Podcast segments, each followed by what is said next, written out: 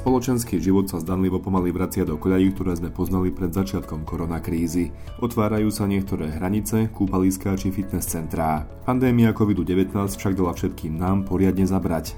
Spotrebiteľom, malým a stredným podnikateľom, ale aj veľkým firmám. V tretej časti nášho podcastu NVS Nebojte sa čísel sa budem rozprávať s Michalom Horvátom, hlavným ekonómom Národnej banky. Mišo, ahoj. Ahoj a pozdravujem aj poslucháčov. Keď sme mali v Národnej banke pravidelnú štvrťročnú predikciu v marci a o mesiac neskôr, keď sme zverejňovali jej aktualizáciu, ty hovoril, že je situácia taká neistá a tak rýchlo sa mení, že ste radšej prišli len s akýmisi troma scenármi. Na júnovú predikciu, ktorá vyšla aktuálne, ste už sľubovali štandardnú predikciu alebo predpoveď o tom, ako sa bude vyvíjať ekonomika Slovenska. Je to už naozaj tak? Je toto už taká štandardná predikcia? A keď áno, skús trocha popísať, čo sa stalo, že ste s ňou dokázali prísť. Táto predikcia sa už podobá na štandardnú predikciu aj formou, aj obsahom.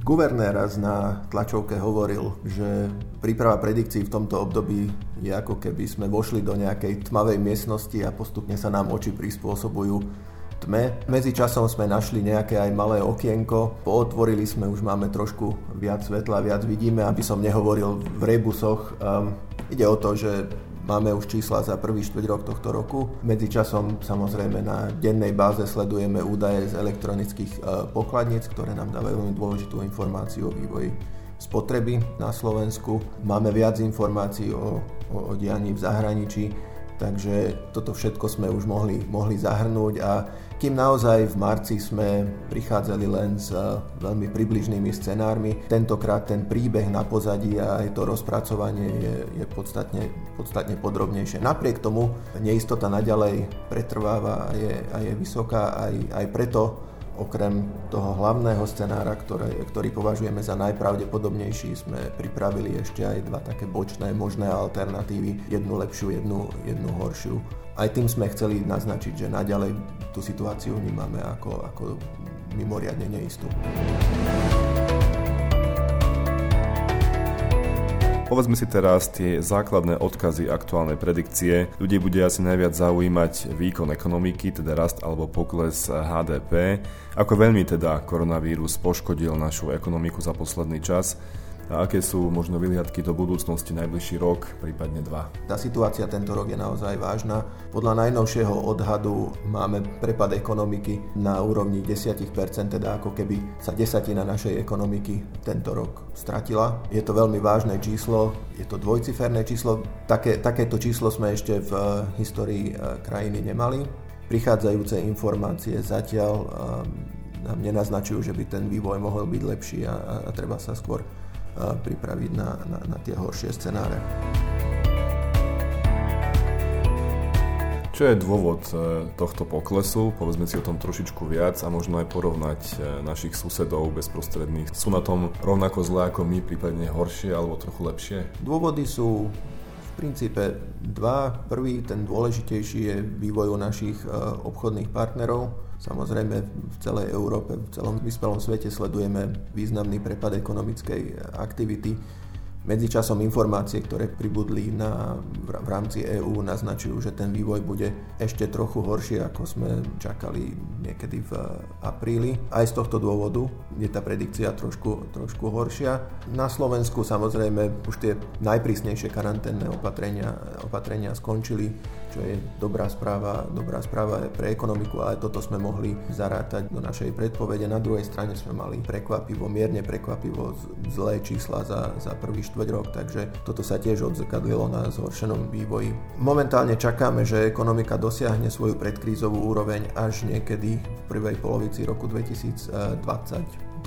Čo sa týka porovnania s vývojom u našich susedov, ten vývoj je u nich lepší, aspoň teda zatiaľ Maďarsko malo prekvapivo veľmi dobré čísla za, za prvý štvrť rok. Sú rozdiely v, v prísnosti karanténnych opatrení, to je jeden z dôvodov domácej ekonomike. U nich ten lockdown nebol taký prísny ako, ako na Slovensku. Niekde je tendencia to spájať aj s kurzovým vývojom. Meny okolitých krajín oslabili, oslabili voči euru. Ja nie som si istý, že či toto je dôležitý faktor v takejto krízovej situácii. Naďalej je možné povedať, že sila kurzu eura nejak neprispieva k škrteniu ekonomiky. Kríza obnažila dlhšie trvajúce slabé stránky slovenskej ekonomiky v porovnaní aj so, aj so susedmi. Už v minulom roku sme evidovali oslabenie exportnej výkonnosti, pokles priemyslu. Sme mali zlý stav v investíciách, či už súkromných, ale aj, aj verejných. Na prelome rokov sa to ako keby začalo obracať, do čoho sme vkladali nejaké nádeje, ale zdá sa, že krízový vývoj v plnej miere poukázal na to, že, že v tejto oblasti máme čo doháňať.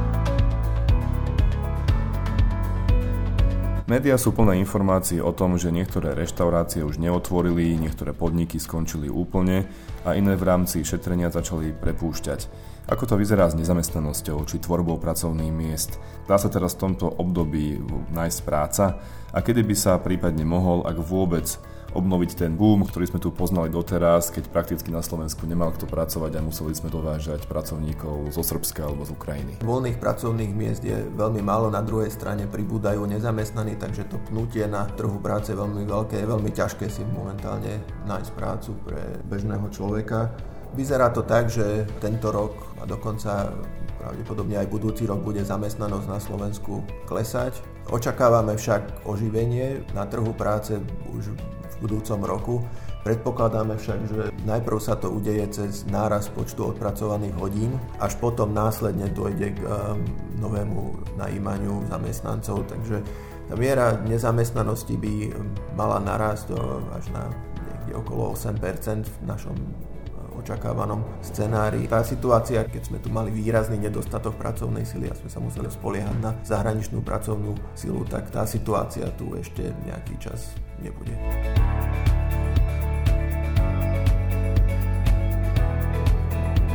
No a ako vyzerá spotreba domácností? Má NBS nejaké čísla? Či sa počas krízy nejako obmedzovali alebo len prešli do online priestoru, do e-shopov? Samozrejme v niektorých odvetviach, ktoré vyžadujú osobný ľudský kontakt, vrátane sektoru služieb sa do online prejsť nedá. Preto mám na mysli skôr malý obchod. Ja mám napríklad pocit, že som v e-shopoch nechal oveľa viac peňazí teraz počas koronakrízy, ako keby žiadna nebola. Čísla nejak výrazne nevidíme, že by narastla spotreba online. Samozrejme, boli sektory, ktoré boli zatvorené, tam ten prepad tržieb je, je obrovský. Očakávame ináč, že to prebudenie bude naozaj len postupné.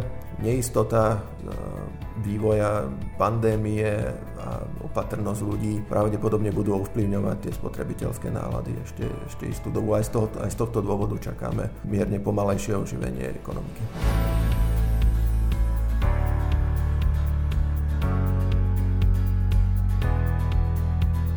Poďme na naše úspory. Podarilo sa nám čosi ušetriť pre zatvorené prevádzky kvôli koronakríze a čo s nimi urobí tzv. tá odložená spotreba?